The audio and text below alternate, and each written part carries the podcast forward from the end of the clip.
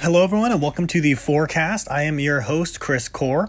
Today's episode is all going to be about Worlds. It was the week long tournament with a great ending ending for MPO. Um, FPO was also a great week to watch too, as well. So, really just catching up on the week of Worlds. is what we're going to be focusing on here today. Uh, we are going to start off with the FPO. It's more so how I'm always going to be doing it. Then I'll be able to jump over to the MPO, but just expect it to all be worlds related. We will have a topic of the week.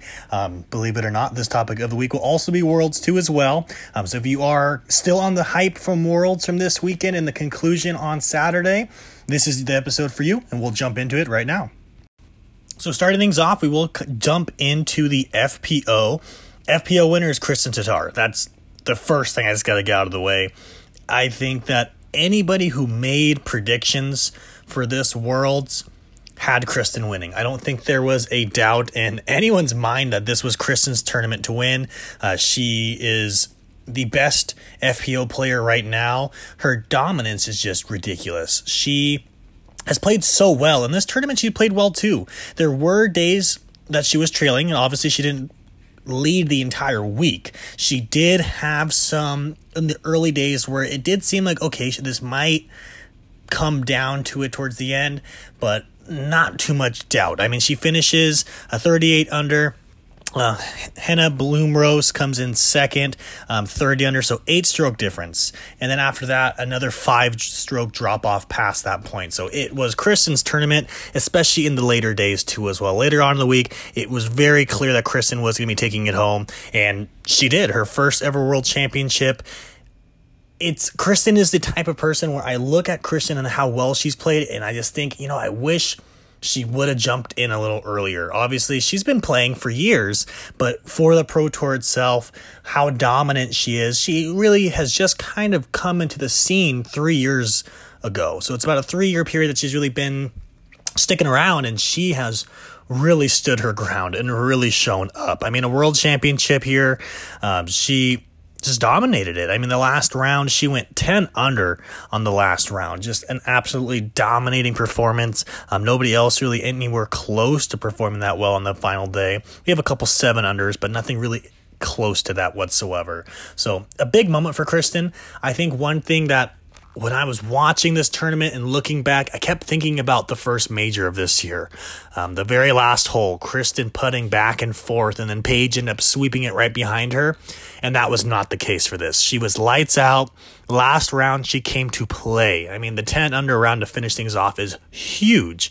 And to see that mental composure come back is really exciting because that first tournament, there was so much going on. The, the, the scandal with her daughter and her daughter being on the course and all this. It, it was a lot that led to a big pressure situation, especially in a major tournament. So now that she had this tournament come around again, it was really exciting. It was great to see Kristin. I think it's hard to root against Kristin. I think that most disc golfers truly just enjoy watching her play. She's phenomenal to watch. She's just all around just seems like a very positive person to play with. Um, I definitely enjoy watching her play and I enjoy watching dominant players. I enjoy watching the best of the best. And right now, Kristin Tattar is the best FPO player. And it was clear with her performance here uh, during this weekend she's not the only big story. There's some other big things. I think obviously people are going to be talking about Paige Pierce going for that sixth title.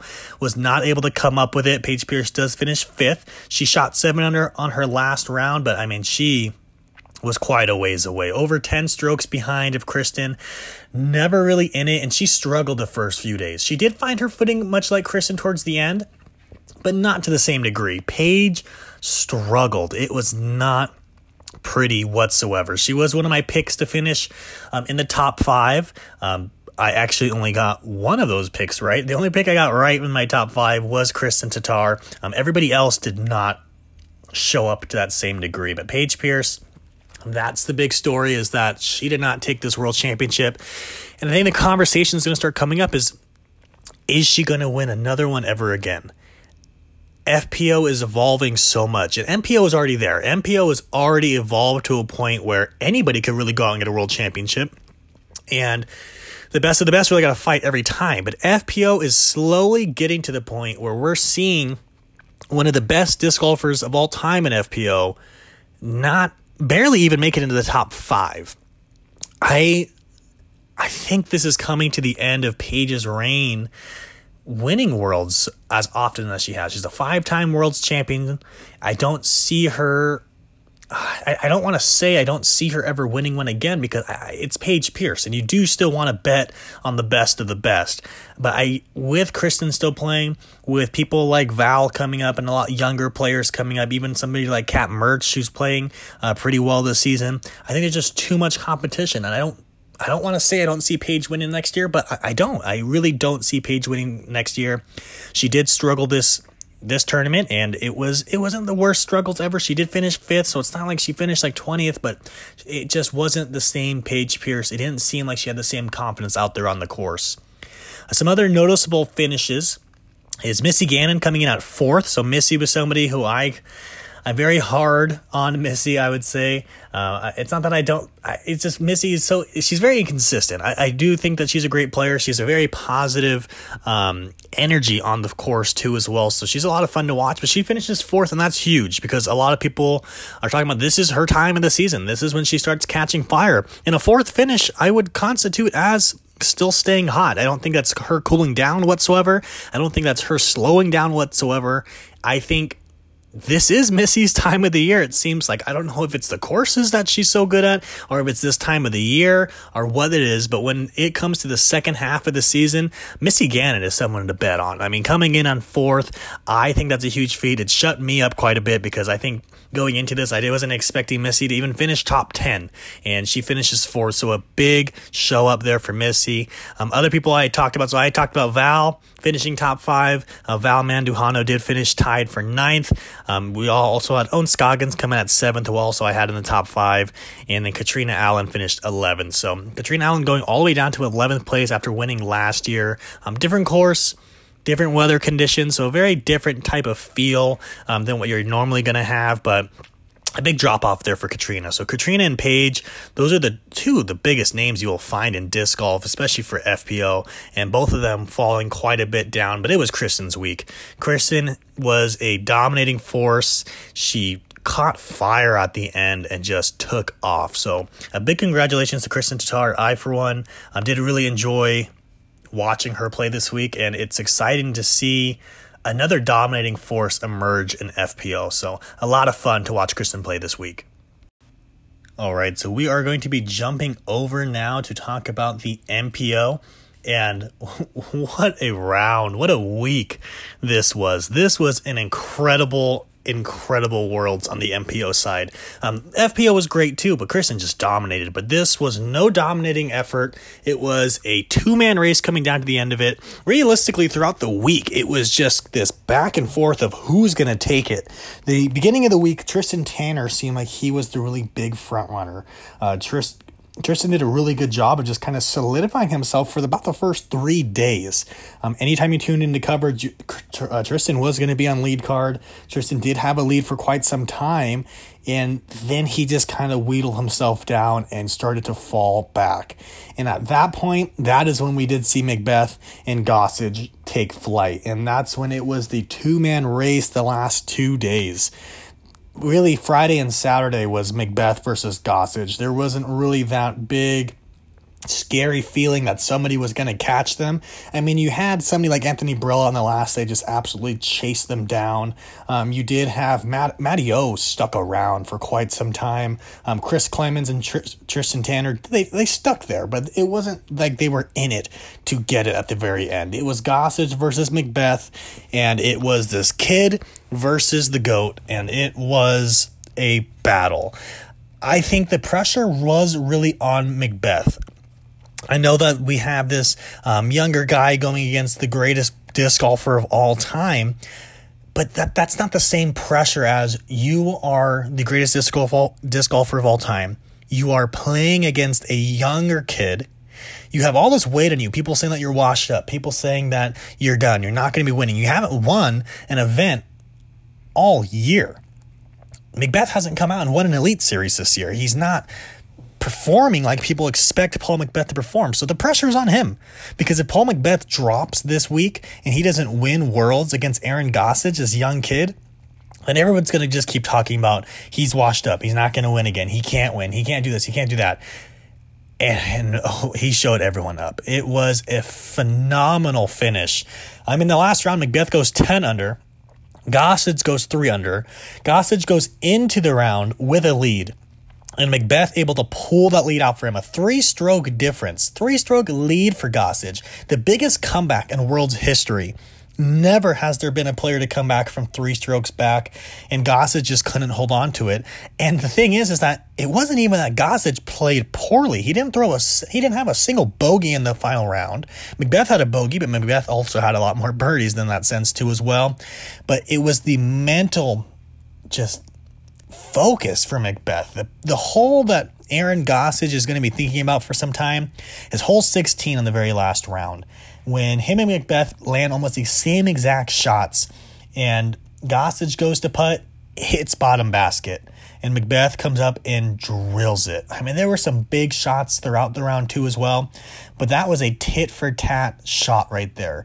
If Gossage makes that shot on hole 16, Gossage wins. There's no doubt in my mind that Aaron Gossage takes it home because McBeth then birdies 17 and Gossage uh, birdies 18, and then we go into the playoff. But if he's able to birdie that, that's game because McBeth isn't going to birdie 18. And McBeth's 18 was scary. McBeth's 18 made me feel like that was it, and that McBeth might lose at that point. But 16 was a putt that Gossage should have made. He did not make it. And it's just that mental fortitude. You know, it's your first time there. If he would have won, it would have been his first Elite Series win at a major. He's never won an Elite Series. And he's about to win Worlds, which is the biggest major there really is. So the fact that he didn't come out and win, I don't think it says anything how well he played. He played phenomenal disc golf this week. He closed off, closed out great. He had one putt really that he should have made that he didn't. He threw out of bounds on the very last on the playoff. And even then, that was a hole he already had a bad missed putt. So they really went right back to 16, where already has maybe this little bad energy feeling around it. Maybe not feeling the most confident about it because he just missed a putt, and that's really what cost him there. So hole 16 here at Emporia, I think is Aaron Gossage's new just rival. He I know next year coming out, he's gonna want to birdie that hole every time because it got to him here. Lost it on 16, lost it on the playoff, and McBeth takes it home. And what a great moment for Paul McBeth. I think that looking through just kind of social media about disc golf leading into this week or going into the last round is everybody was on team Paul McBeth. It was rare to see anybody rooting against Paul at this point.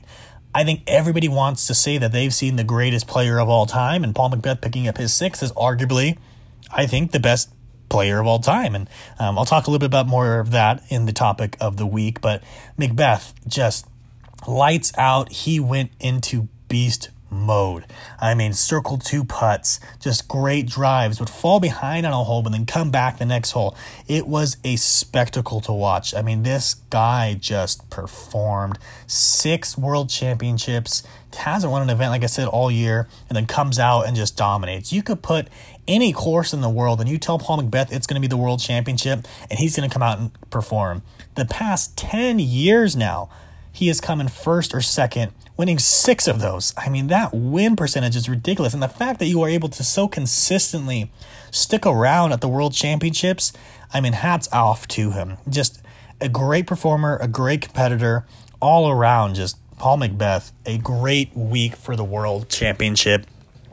And kind of looking back now at everyone else who performed. So really, the tops that we're going to be looking at is McBeth, um, then Gossage in second, Tanner, Clemens, and Oram finishing in third. I think seeing Matty O finish like that was really exciting.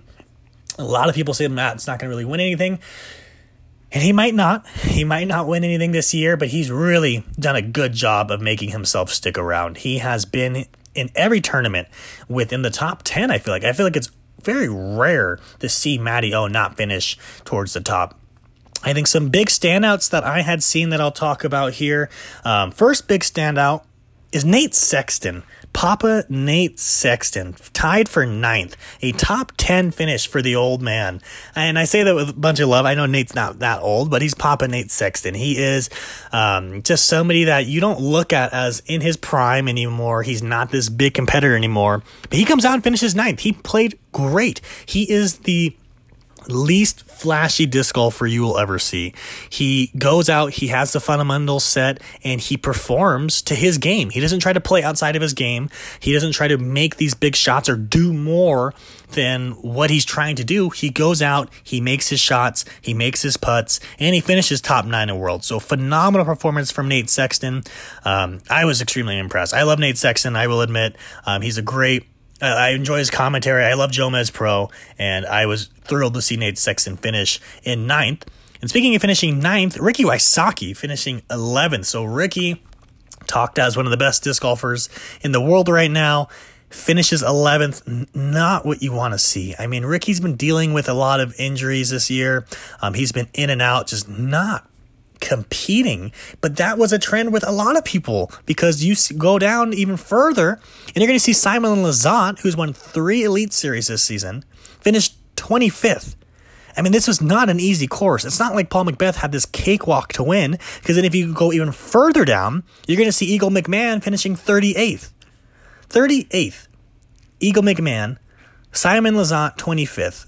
Eagle has played, is arguably the best disc golfer in the world right now. Not of all time, but of right now. He's phenomenal. He's played with injuries all season, much like Ricky has. But Simon has just played great this season and he finishes 25th. So this course was brutal and it really did take it to a lot of our big players, which I think has to really speak volumes to how well McBeth played and how well Gossage played too. I don't want to downplay how well Gossage played this weekend as well. The competitors that have played the best this season, which I would argue are Wysocki, Dickerson, um, and Dickerson did finish 12th, um, and Lizotte. And I would argue that Eagle has played phenomenal this season too as well, in the little times he has played. And then McBeth and Gossage just come out and tear it up. So really don't want to take away from how big of a win this was. It is the World Championship, but it also was not a very easy course to play. The conditions are always crazy. There was a lot of controversy as to the A pool and B pool. It's the same course. The conditions are going to be crazy, but Paul McBeth, a huge win. So, congratulations to Mr. Paul McBeth, and we are going to be jumping over now to our topic of the week. All right, so the topic of the week this week it's going to be a little controversial one. It is McBeth and Climo. Who is better? That's what it's going to be. McBeth just picked up his sixth world championship compared to Climo's 12th. The conversation has to happen. I think people are always going to bring up uh, Ken Climo being the best. People are going to argue that McBeth is the best. I'm going to give my little take on this. We're going to talk about it here for a few minutes. So, starting off, let's talk about just events played. So Ken Climo to start. Ken Climo has played 468 total events. Um, during those total events, he has won 232 of them. That's an exact 50% that he has won. Um, this is in comparison to McBeth. McBeth has played 380 total events. Um, he's won 137 of those. That's a 36% win ratio. So um, 14% lower. Um, it's still pretty good it is really going to be up there. Um, so that's the first statistic. Um, of that, McBeth has podium on podiumed on 67% of them um, compared to Climo 76, a little bit higher there. The top 10 for Climo is 96, top 10 for McBeth is 90. Um, he's cashed, McBeth, uh, that is, has cashed in 92% of events um, compared to Climo, who cashed in 98% of his events. This is the really big starting point for this discussion. If you look at events played, Climo has played the more events. He with more events, he's also won more. He's had more opportunities to win. He's also had more opportunities to podium. Climo also played in an era where it really um, was different disc golf. If you go back and look at Ken Climo's career, the first time he played was 1987 and he continues to play pretty consistently um, all the way up into 2008 2009 you can just kind of see it's still going he's still consistently playing in these tournaments and then he kind of just stops here um, at, in 2017 is really where he does stop. And towards that point, he starts getting up there in age. He's more so finishing in the in betweeners, but in the beginning of his career, he is dominant.